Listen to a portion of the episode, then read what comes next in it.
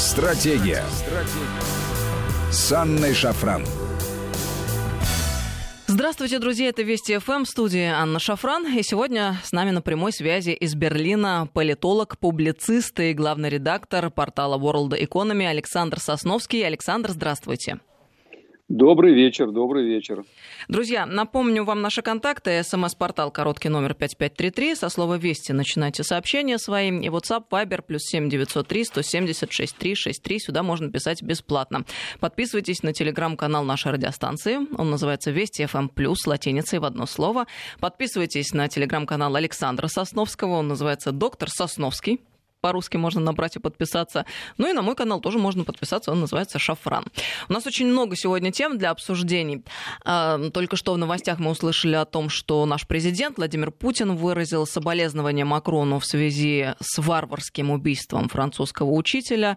А, также лидеры подтвердили обоюдную заинтересованность в активизации совместных усилий по борьбе с терроризмом и распространением экстремистской идеологии. Также в Европе много событий сейчас происходит, ну, в частности, вопрос расизма со всей своей очевидностью вновь встал. И в связи с этим, конечно же, мы не можем не задаваться вопросами, связанными с обеспечением нашей безопасности. И сегодня, в частности, еще такая новость поступила на ленты. Минфин России предложил сократить 100 тысяч должностей в армии, увеличить срок выслуги, необходимый для начисления пенсии до 25 лет, и исключить из этого периода годы обучения в военном вузе. А, там много, целый ряд предложений а, были озвучены. А, на фоне этой новости мне хотелось бы сразу же вспомнить еще две новости, которые поступили из-за океана в тот же самый момент, 15 октября. Бюджет Пентагона надо каждый год увеличивать на 3-5%, считает министр обороны США Марк Эспер. Нам нужен предсказуемый, адекватный, стабильный и своевременный федеральный федеральный бюджет, чтобы продолжить инвестировать в нашу индустриальную базу, наращивать наш потенциал и укреплять готовность. Я хотел бы видеть ежегодный рост на 3-5% для Министерства обороны, чтобы мы оставались впереди стоящих перед нами вызовов, особенно от Китая. А, это сказал он а, в аналитическом центре Heritage Foundation а, при администрации Дональда Трампа военный бюджет, надо заметить, регулярно увеличивался. И вот еще одна новость тоже из Соединенных Штатов Америки. Расходы на развертывание новых ядерных ракет наземного базирования увеличены Министерством обороны США до 96 а, миллиардов долларов. Об этом сообщил еженедельник Defense News со ссылкой на источники в Пентагоне. Вот просто интересно эти новости между собой сопоставить в тот момент, как Штаты, наш главный геополитический противник, последовательно увеличивает свои оборонные бюджеты. Наш российский Минфин предлагает оптимизировать э, затраты э, на вооруженные силы Российской Федерации. И здесь я хотела бы вспомнить анекдот, который наш президент э, недавно озвучил на одном из высоких собраний, когда он общался с прессой. Анекдот, конечно, знаковый. Мне он запомнился, и мне кажется, он как нельзя к месту сегодня. Помните анекдот про часы и кортик наш президент сказал, Владимир Путин? Офицер спрашивает сына, тут кортик был, где он? Сын отвечает, поменял его на часы у Витьки. Офицер говорит, ну, часы хорошие, но если придут бандиты, убьют меня, мать, твоих братьев, ты им что скажешь? Добрый вечер, московское время 12 часов 30 минут? Вот наш президент, конечно, умеет в точку а, выразиться и привести правильные цитаты и к месту анекдоты вспомнить. Александр, вы как человек, который уже долгое время живет, живет и трудится в Европе, ну, в частности, в Германии, Расскажите нам, пожалуйста, а как в Европе обстоят дела сегодня с вооруженными силами? А как чувствуют себя Бундесвер и НАТО? А что у них с бюджетами? Повышают ли они их, понижают? А не собираются ли с британцами и штатами Европа строить базы новые военные на Украине? И кто вообще занимается э, бюджетной стратегией в Европе? Кто определяет приоритеты в оборонной области? Ну и вообще, может ли быть логика применена такая рентабельно, нерентабельно, дорого, недорого а, в вопросе национальной безопасности? Может ли эта логика доминировать над вопросами национальной безопасности? Вот что в Европе сейчас? Анна Борисовна, вот вы когда спросили, как обстоят дела, и до этого рассказывали анекдот, я тут тоже вспомнил один анекдот, он, правда, не очень хороший, но начало там просто такое, когда старенький дедушка приходит к урологу и спрашивает, ну как у меня там обстоят дела? Ответ приводить не буду, потому что дела у него обстоят так плохо, что обстоят даже и речи быть не может. Поэтому, когда говорить об обстоят дела с э, военными расходами э, в Европе и в целом о э, военных различных бюджетах, то здесь, как мне кажется, военная промышленность и оборона а, и Европа, и Германия чувствуют себя очень даже неплохо. Вот я специально залез э, на страничку шведского такого стокгольмского знаменитого института СИПРИ, э, который считается одним из таких ведущих аналитических центров по различным военным расходам. И вот оказывается, что военные расходы в целом по миру за а, прошлый год выросли оказались самыми высокими, начиная с 1988 года. И если вообще говорить о росте за один год, с 2019 по 2018, то оказалось, что военные расходы выросли так, как они не росли с 2010 года вообще. А вот если мы возьмем Германию, тут я, извините, вас цифрами немножко замучаю, но это нужно знать просто. А в Германии а, за последний год расходы на оборону, то есть расходы на военный бюджет по сравнению с 2018 годом выросли на, на 10%. И в Германии этот рост самый высокий среди всех стран НАТО. Это несмотря на то, что Германия э, все еще не доплачивает нужные 2% от своего ВВП э, в общий бюджет НАТО. Тут интересное, конечно, это я вот к тому, что э, Минфин предложил сокращать. Ну, вот знаете, вот интересно э, посмотреть, а как в Европе вот обстоит дело с военными расходами. Ну, я могу вам сказать, что Франция, у Франции эти расходы держатся приблизительно на уровне 50 миллиардов.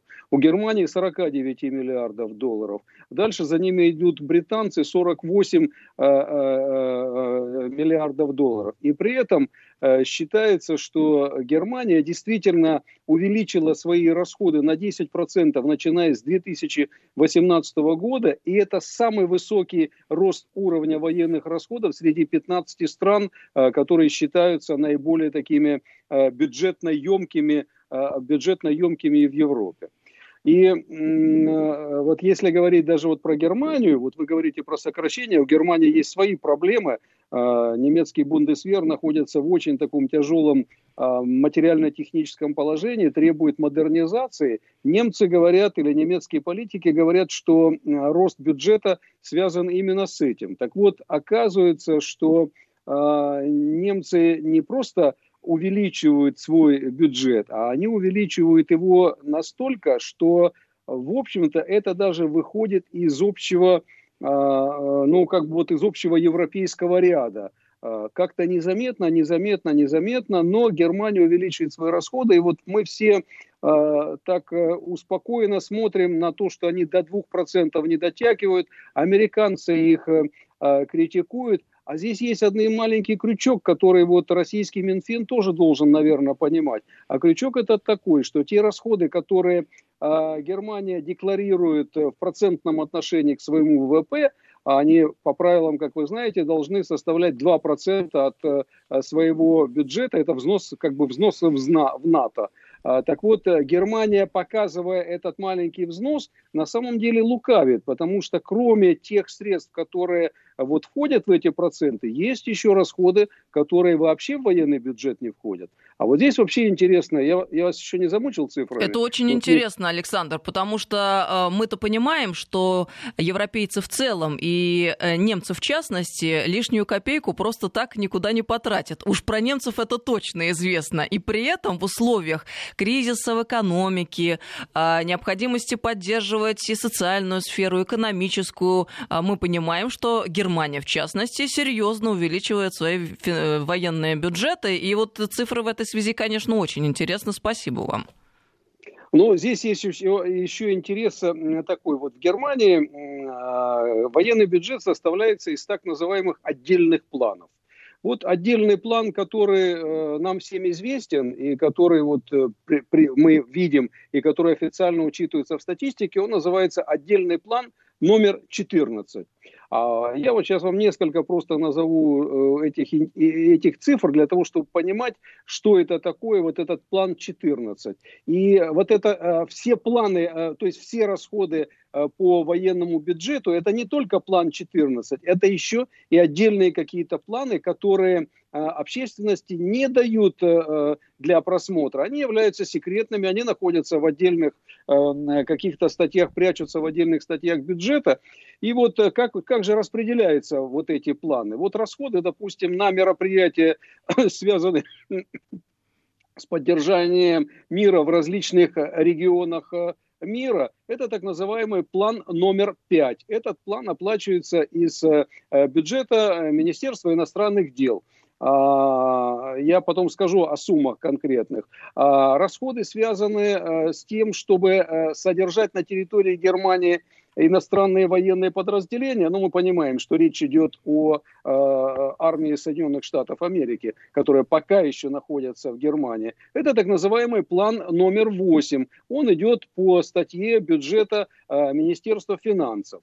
И теперь вот этот 14 план, о котором я вам говорил, это 45 миллиардов евро, 89% бюджета. А вот эти отдельные планы, которые мы не видим, в целом составляют 5,3 миллиарда евро, 11%. И кто сколько платит на, а, как, на какие а, отдельные статьи, это неизвестно. Вот это находится как бы э, под семью, тайно за семью печатями, мы не знаем, сколько там каких-то средств. И я вам морочил голову так долго этими цифрами для того, чтобы просто пояснить. На обороне не экономит никто, даже немцы, которые понимают э, толк в том, как сэкономить э, средства, понимают толк, как сэкономить свои расходы и, в общем-то, не очень охотно расстаются со своими бюджетными средствами, особенно сейчас в условиях пандемии.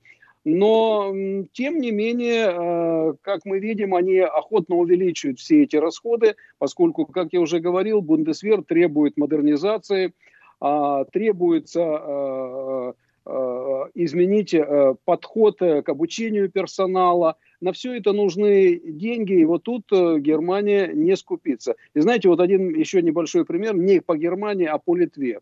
А вот Литва все время выступала и требовала сокращения каких-то расходов, связанных э, с, вернее, увеличения расходов, связанных с вносом в НАТО, взносом в НАТО, поскольку э, Литве угрожает Россия. Ну, по крайней мере, так они заявляют. Так вот, есть информация очень интересная, что Литва получает из тех взносов НАТО а, которые выделяются другими странами в общий котел, они производят закупки а, которые, у американских производителей, которые, в общем-то, из общего котла и оплачиваются. Это тоже такая небольшая хитрость, как некоторые страны за чужой счет увеличивают свой военный бюджет. Вот такая ситуация в Европе, Анна Борисовна. Я просто для сравнения тогда уж, если мы по цифрам пошли, э, пошли хотела бы э, напомнить, что у нас э, на оборонку уходит 2,8%, то есть 2, 2,8% от общего бюджета. И э, Россия находится вообще далеко не на первом месте по этому параметру. Наш президент говорил о военных бюджетах, и я напомню, Штаты имеют бюджет в 750 миллиардов долларов, Китай 177 миллиардов, Саудиты, Саудовская Аравия 68 миллиардов, Россия 48 миллиардов. И причем, что важно, вот э, насколько мы можем говорить э, расходы, не расходы. Ведь Э, мы должны понимать и очень четко для себя уяснить одну важную вещь, что одно рабочее место, созданное в оборонке, в оборонно-промышленном комплексе Российской Федерации, оно дает от 3 до 10 рабочих мест в гражданской сфере. То есть, по сути, оборонка, она имеет мультипликативный эффект для экономики. То есть, э, это процесс вовсе не осваивание бюджетов, а это процесс создания конечного продукта, а, развивающая экономику нашу, а, которая развивает гражданскую сферу. Вот же что важно. И еще один интересный момент, опять-таки связанный с цифрами. А, если в Штатах 80% от всего бюджета уходит на поддержание и содержание армии, как в самих Штатах, и так и зарубежных баз их, то в России на эти же цели уходит только 30% 10% от общего бюджета э, Министерства обороны, а остальное как раз идет э, в экономику, а вкладывается в развитие производственных процессов, которые, еще раз подчеркну, имеют мультипликативный эффект. Это вообще где можно, в принципе, ну, по крайней мере, в нашей стране увидеть а, такой результат, когда одно рабочее место в оборонке создает от 3 до 10 рабочих мест э, в гражданской сфере. Просто мы же должны понимать, э, что является главным фундаментом тех поправок, которые мы приняли э, летом, поправок в Конституцию. Они же в конечном счете призваны обеспечить наш суверенитет. А кто обеспечивает наш суверенитет? Как в прямом смысле национальную безопасность, так и косвенно обеспечивая рост промышленности и экономики. Ну, получается, Министерство обороны, как ни крути. Ведь наш президент, я напомню, опять-таки говорил недавно о том, что именно Министерство обороны создало тот самый задел, а, благодаря новейшим вооружениям, которые мы получили, задел спокойного развития на 10 лет. А скажите, почему, Александр, э, европейцы и Германия в частности вот так поступают э, со своими оборонными бюджетами? Почему вдруг в этих сложных условиях и 2020 года в частности они решили вкладываться в военную сферу? Ну не дураки же, в конце концов, какие-то есть там и причины.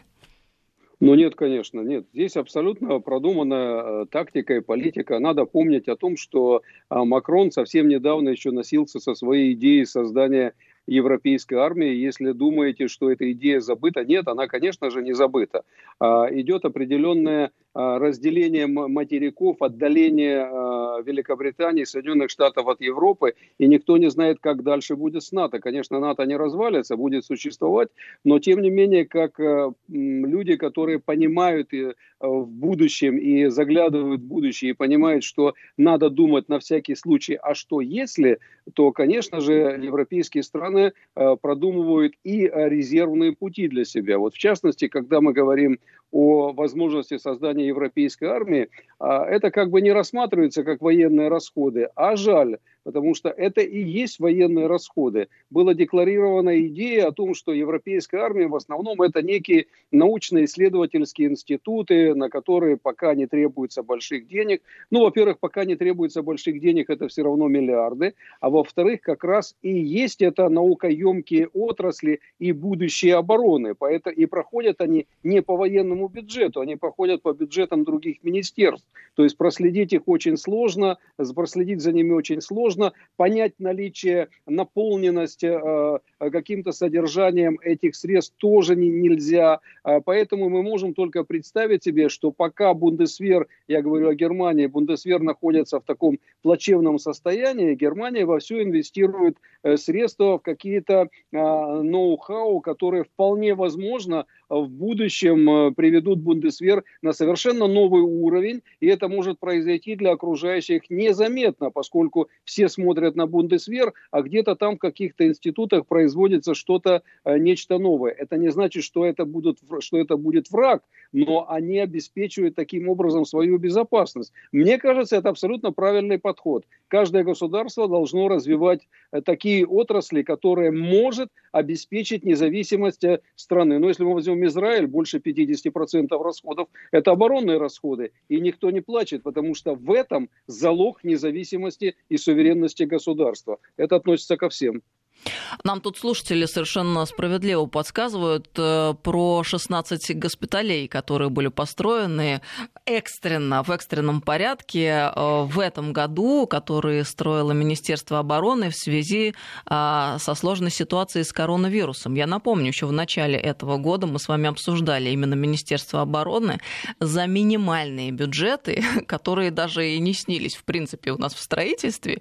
Это ведь тоже обсуждалось неоднократно неоднократно на разных заседаниях с президентом построили за несколько месяцев целых 16 госпиталей для того, чтобы а, бороться с коронавирусом. И причем это же не просто коробки здания, а это полностью оборудованные медицинские комплексы, готовые для а, приема пациентов, для того, чтобы лечить людей. И я здесь еще вот какой момент вспомню. А вакцина, которая первая в мире а, появилась от коронавируса, это же была именно военная разработка, которую совместно э, довели до состояния значит, борьбы с коронавирусом совместно с Институтом Гамалея. Именно Министерство обороны создал вакцину в свое время от Эболы, которая была доработана еще раз с Институтом Гамалея и явлена миру как вакцина от коронавируса, которая э, показала свою эффективность. Вот мы должны об этом помнить. Сейчас прервемся, продолжим через несколько минут.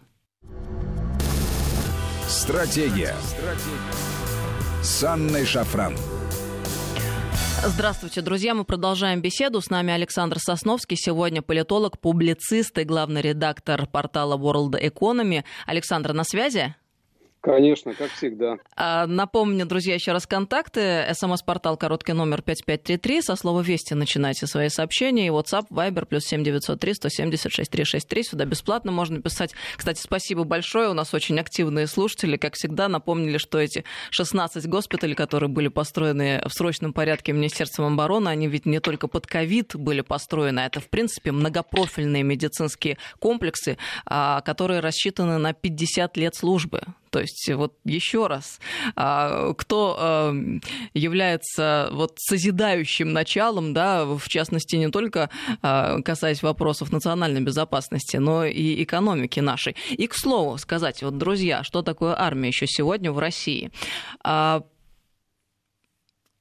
Тулун, помните, когда утонул? Кто восстанавливал Тулун? Армия. Мурманская область, помните, обрушился железнодорожный мост. Э, кто ликвидировал последствия? Армия.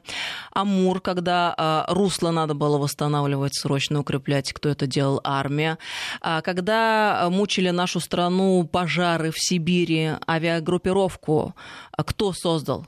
Министерство обороны, армия, железная дорога, которая была построена в обход Украины, тем самым обеспечив э, наш суверенитет, еще раз укрепив безопасность, обеспечив сообщение транспортное, это тоже делала армия. В конце концов, один из приоритетных вопросов и международной политики сегодня – это Арктика и освоение Арктики. И кто занимается осваиванием Арктики сегодня у нас в России?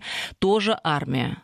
То есть, ну, это просто очевидно, что армия это не расходная часть бюджета, а созидающая создающее э, начало. И поэтому довольно странно э, наблюдать такое отношение, еще раз, учитывая ту ситуацию, которую мы наблюдаем э, в мире, в Штатах и в Европе. Александр, а вот э, я так понимаю, что в Европе в целом, и в Германии в частности, не наблюдается такого нигилизма вот по отношению к собственной стране, к государству, к армии, и не стесняются люди быть как-то патриотичными, в общем-то, любить свою страну. А как э, это удалось обеспечить? С чем это связано? Вот как вы для себя отвечаете на этот вопрос?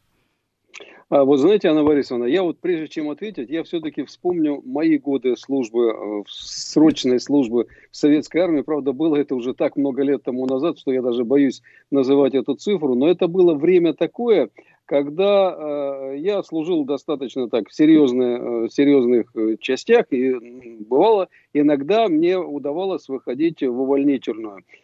Я не, не придумываю, это действительно было так, когда очень часто в общественном транспорте солдату в форме, обыкновенно я просто был солдатом, солдату в форме говорили, сыночек, ты сядь, ты еще настоишься. Уважение было к солдату и было понимание совершенно другое. А на различных там, когда мы там были на каких-то маневрах, там куда-то на учения выезжали, кормили нас люди, давали что-то там покушать, приносили. У меня никогда не было ощущения, что э, ко мне как солдату может быть какое-то снисходительное отношение. Наоборот, а, парень, который отслужил армию, это считался мужчина, он должен был это сделать, и отношение к нему было такое. Мне кажется, что со временем, вот, по крайней мере, в России очень многое изменилось. Э, в определенный период не в лучшую сторону. Вот сейчас стало исправляться, и было бы неправильно конечно, ломать эту тенденцию тем, что каким-то образом сокращать расходы, создавая неверие у многих, кто находится в армии, в свое будущее. Вот как раз в Европе они пытаются вот это сохранить такую линию, создавая у людей ощущение, что вот вы придете в Бундесвер, и в Бундесвере вас ждет хорошее будущее. В Германии нету срочной службы, в Германии армия считается такая, ну она как полуобязательная, и она достаточно короткая, но вы можете везде, в интернете, на улицах, вы можете увидеть а, плакаты, которые приглашают вас служить в, интер, а, в Бундесвер, которые рассказывают вам о тех социальных льготах, которые вас ждут, которые рассказывают вам о вашем статусе, которые говорят вам о стабильности получения зарплаты. Да, невысокой, но стабильной, регулярной, со всеми какими-то выплатами, с гарантиями, в том числе пенсионными. А, я бы не сказал, что идет э, такая линия по а, ну, скажем, по героизации военных. В Германии это сложный очень вопрос, поэтому не все так выпячивают это. Я э, достаточно часто читаю лекции в Бундесвере, и очень редко ко мне на лекцию приходят военные в форме. Ну вот как-то не принято это в Германии. Они чаще приходят э, такие, как неформальные. А потом вдруг оказывается, кто-то из них там дослужился уже до высокого там оберст, полковник, а кто-то даже и в более высоких каких-то чинах. Но они вот стараются это не очень сильно выпячивать. То есть здесь идет такое, я бы даже сказал, очень нормальное восприятие. То есть я служу, я получаю за это деньги, но я никак это не выпячиваю, но с другой стороны я знаю, что за мной находится государство, меня не выкинут э, на биржу труда, я не останусь без работы, при условии, что я буду выполнять свои обязанности, при условии, что я э, не стану там правым националистом, что я не совершу какое-то преступление. И вот этот баланс между социальным обеспечением и правилами, которые каждый должен соблюдать, и тем, что человек, э, в общем-то, достаточно а, себя свободно чувствует в армии без э, принуждения, создает достаточно хорошую такую атмосферу. Хотя, конечно, я бы все равно не сравнивал немецкий бундесвер э, с российской армией. Это разные абсолютно подходы, разные абсолютно понимание того, как должен служить человек, уровня дисциплины.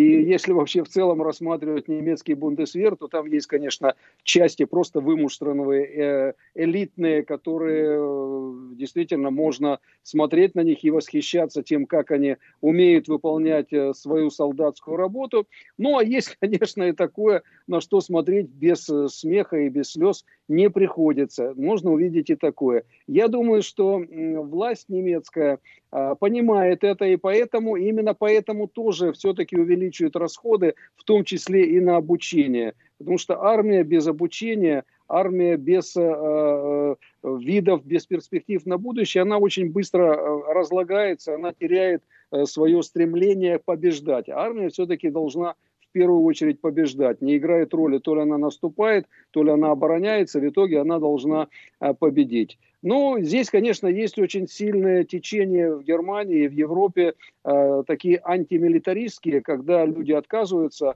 от военной службы, но тогда они обязаны в течение какого-то времени а, выполнить общественно полезную работу, и тогда идут работать санитарами, а, медбратьями в дома престарелых. Это так называемая цивильная служба. Они а, тоже там получают зарплату. Это не так, что их бесплатно пытаются выполнить эту работу. Они могут это сделать, никто их заставить не может служить в этом плане в Германии. Другой подход. Ну и вот пытаются они такой баланс сохранить между тем, кто, тем, что нужно, и тем, что получается. Я здесь только сделал бы разделение между так называемыми боевыми частями. Это танкисты, летчики, э, моряки, конечно же, десантники, особые какие-то части и э, всем различным обеспечением, включая санитарные службы, материально-техническое обеспечение. Здесь у немцев в немецком Бундесвере можно видеть очень четкое разделение. та часть, которая занимается материально-техническим обеспечением, ее сложно назвать армейской. Они живут по своим армейским уставам, но все-таки это другой уровень дисциплины и понимания. Не такой, как в России. Это разные совершенно подходы. Но мне кажется, что когда говоришь про российскую армию, я сам бывший солдат, поэтому для меня как бы вот это тот уровень э, понимания того, как должны воспитываться настоящие бойцы. И мне кажется, отходить от этого ни в коем случае нельзя, а уж сокращать расходы на обучение или на подготовку офицеров, которые будут этими бойцами командовать, уж точно нельзя. У меня был командир взвода, который был старше меня на три года, но я беспрекословно ему подчинялся. Мне было 19, ему было 23, по-моему, или 20, 22 года. Но он был настолько хорошо обучен в военном училище, не помню, какой он заканчивал, э, пехотное какое-то училище, но что у меня даже и в мыслях не было пытаться там, сказать ему, слушай, ну ты лейтенант Салага, ты-то старше меня на три года, ты молчи. Нет, у нас была жесткая дисциплина, я четко знал, если мне дадут команду, то я сделаю все, что от меня потребует, и все, что я смогу сделать. Вот для этого армия должна быть обеспечена. Она должна быть сыта,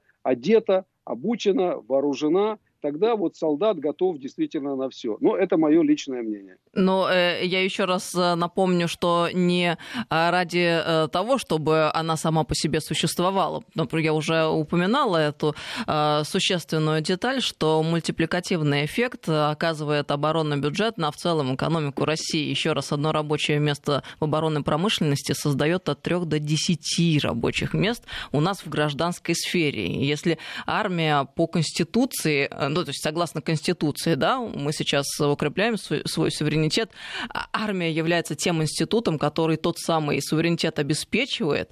А, ну, странно, мне кажется, в этих условиях э, говорить о каких-то а, о снижении расходов, потому что это, ну, в корне как-то противоречит генеральной линии, которую мы взяли. Тут, знаете, вспоминается британский историк Арнольд Джозеф Тойнби, который сказал в свое время, причины гибели больших империй – неадекватность восприятия действительности действительности правящими элитами.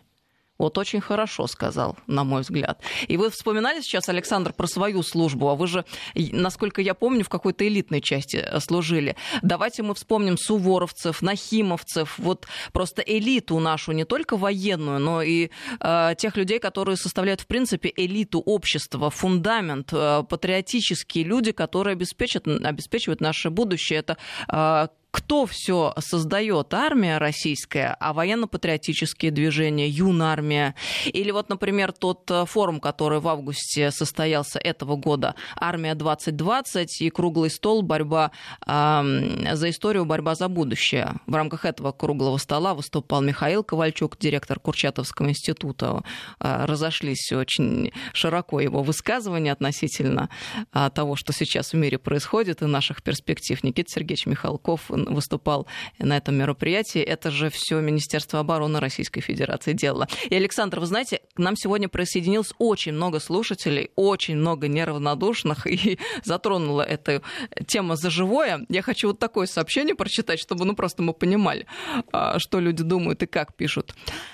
Пожалуйста, проведите опрос, хотим ли мы сокращения в нашей армии. Мы, пенсионеры, согласны не повышать нам пенсии на 2000 рублей, нас это не спасет. Но на армию в такой сложной международной обстановке только увеличивать финансирование. Даже можно создать фонд помощи нашим военным, а мы готовы на посильные пожертвования. Галина Алексеевна, Москва. Галина Алексеевна, ну я думаю, что все благополучно будет с нашей оборонной сфере, сферой, с Министерством обороны. Но вот такой искренний порыв, он, конечно, дорогой дорого стоит. Ну, конечно, это важно всегда это понимать. Я вам хочу сказать, что и солдату, и военному офицеру, любому, ему всегда, э, всегда другое ощущение, когда ты понимаешь, что к тебе относятся как к защитнику. Одно дело, когда тебя считают нахлебником или э, к тебе относятся как-то не очень достойно, не очень уважительно. И другое дело, когда тебя воспринимают как защитника. Для этого армия и нужна, она для этого и служит. Совершенно, конечно, неоправданные разговоры, как, в которых вот звучит такая а, нотка, а, вот мы становимся, мы милитаризируемся до такой степени, я имею в виду не только Россию, а мы милитаризируемся, и поэтому мы ведем дело к войне. Вот мне иногда кажется, что мы просто меняем полюса неправильно. То есть чем лучше мы можем обороняться, тем меньше шансов, что будет развязана война, а не наоборот. То есть наоборот, как раз дело идет к войне. Когда противник начинает понимать, что ты слаб, вот тогда реальность возникновения военного конфликта, в том числе самого крупного, она наиболее велика. Поэтому оборона – это не только затраты э, и э, путь к какому-то военному противостоянию. Наоборот, оборона – это, ну, вот если по-медицински говорить, это определенное лекарство, это повышение иммунитета собственной страны иммунитета к внешнему воздействию, который действует э, даже без контакта с инфекцией. То есть, когда э, понимают, что Россия обладает э, вот знаете, вот такой, может быть, я не прав, конечно, но вы меня тогда поправите. Я помню Россию совсем недавнюю при бывшем министре обороны господине Сердюкове. Вот мне кажется, э, его многие хвалят, а мне кажется, что вот в то время армия шла в каком-то совершенно непонятном направлении, а потом вдруг с приходом Шойгу все изменилось. Вдруг э, армия стала выглядеть по-другому, э, появились какие-то новые виды вооружения, появилось ощущение от армии совершенно другое. Ну и вы сказали вот уже даже про эту борьбу с пандемией, но это самый свежий, классный действительно пример. Я помню, как тогда, э, по-моему, Путин на своем совещании сказал, за сколько мы можем построить этот э, госпиталь, и Шойгу ему сказал, ну за три месяца, ну давайте. И за три месяца было построено. Вот он результат. Вот на это нужно смотреть. Не случайно сейчас, когда говорят, а, что, ну, если вы не хотите говорить с дипломатами, то приедете, будете говорить с министром обороны. Это ведь не просто шутка. В этой шутке есть не доля шутки, а гигантская доля правды. Это момент уважения к мощи государства, которое в данном случае олицетворяет министр обороны. Я считаю, это очень важно. Приятно, конечно, должно быть в своей стране ощущать, что у тебя есть сила, у тебя есть возможности, Э, которые не употребляются на войны, а употребляются на то, чтобы предотвратить эти войны. Вот эта философия, мне кажется, она наиболее верна. Кстати говоря, вы сейчас э, вспомнили, упомянули Сердюкова, а ведь удивительным образом э, нам удалось не потерять при этом министре обороны ни школу нашу, ни специалистов, которые умеют правильно и четко определить цели и стратегию развития наших вооруженных сил. И в итоге мы что имеем? Вот то, о чем президент наш говорил, 10 лет э, спокойного э, развития. Почему? Потому что сумели обеспечить приоритет собственный российский в сфере э, обороны и безопасности. Вот именно так же и реализуется наша политика в области гособоронзаказа, когда наше гипероружие фактически деклассировало триллионные американские затраты на создание монстров. Знаете, со всеми их авианосными группировками, десятками баз, которые разбросаны по всему миру, просто они не в состоянии отразить наши атаки, и они, что самое это понимают. И э, еще раз, наш консолидированный оборонный бюджет меньше в 15 раз совокупного военного бюджета США и НАТО. Кстати, еще одно сообщение, вот такое прочитаю, их очень много сегодня. У нас почему-то появилась отвратительная тенденция, когда говорят о расходах на армию, ощущение такое, как будто речь идет о какой-то чужой армии. А ведь это наши сограждане, наша молодежь. Заметьте, у нас в семье ни одного военного, это слушатель пишет, но армией мы гордимся нашей, безмерно уважаем и верим в ее мощь. Вот радует такое отношение граждан России, которые понимают всю важность того, о чем мы говорим.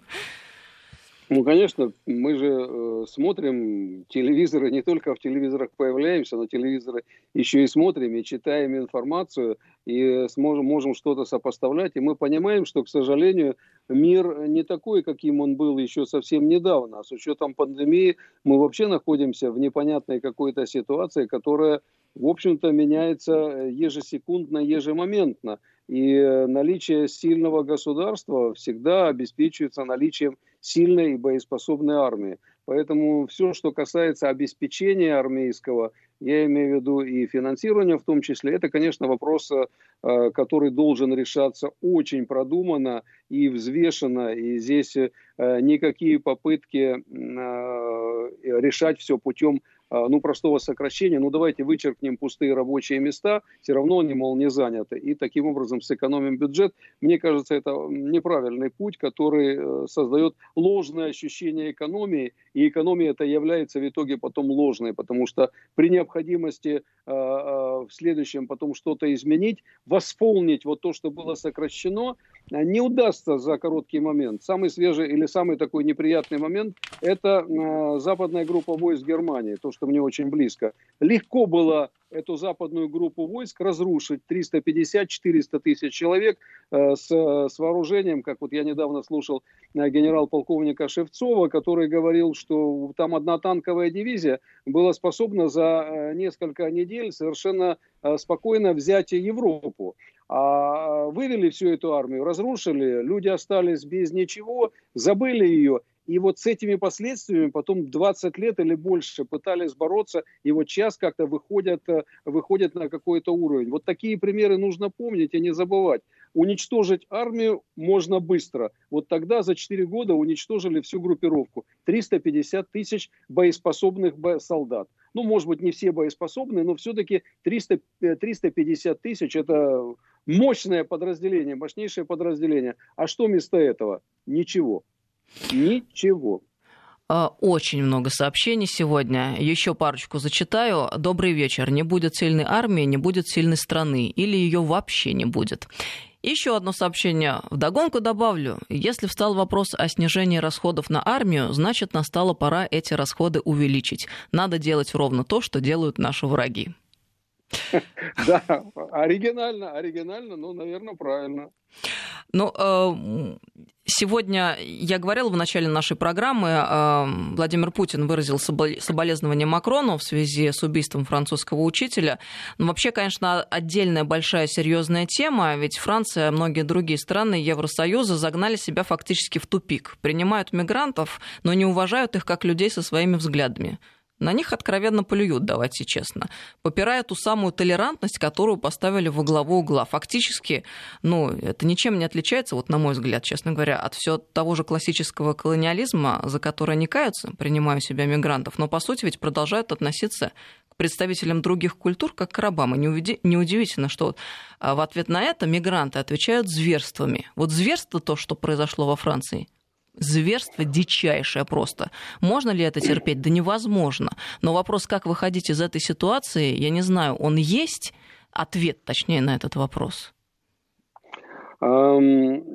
Однозначного ответа, конечно, на такой вопрос быть не может. Но по, моей, вот, по моему ощущению, ответом не может быть попытка Э, которую предприняли некоторое время тому назад в Америке, и которая распространилась на Европу. Я имею в виду попытка просить прощения за какие-то многовековые грехи. Вот эта попытка создает у людей, приехавших в Европу, а их миллионы, ложное ощущение того, что теперь они были рабами, а стали э, теперь господами. И вот это ложное ощущение стали господами толкает их совершенно спокойно, в том числе и на подобного рода э, преступления.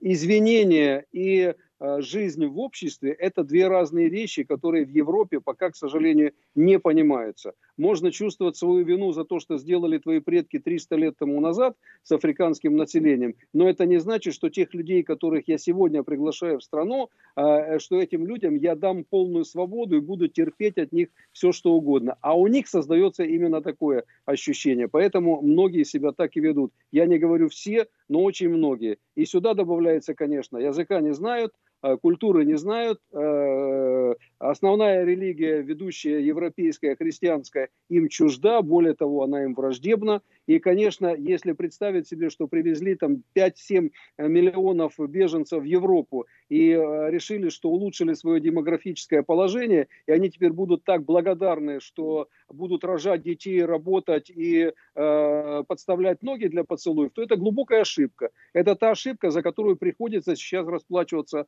э, Франции страшной ценой, и не дай бог это пойдет еще и дальше. Вот эти слова Меркель, что мы сможем, они оказались только словами, за ними ничего нет. Алек... Мы еще да.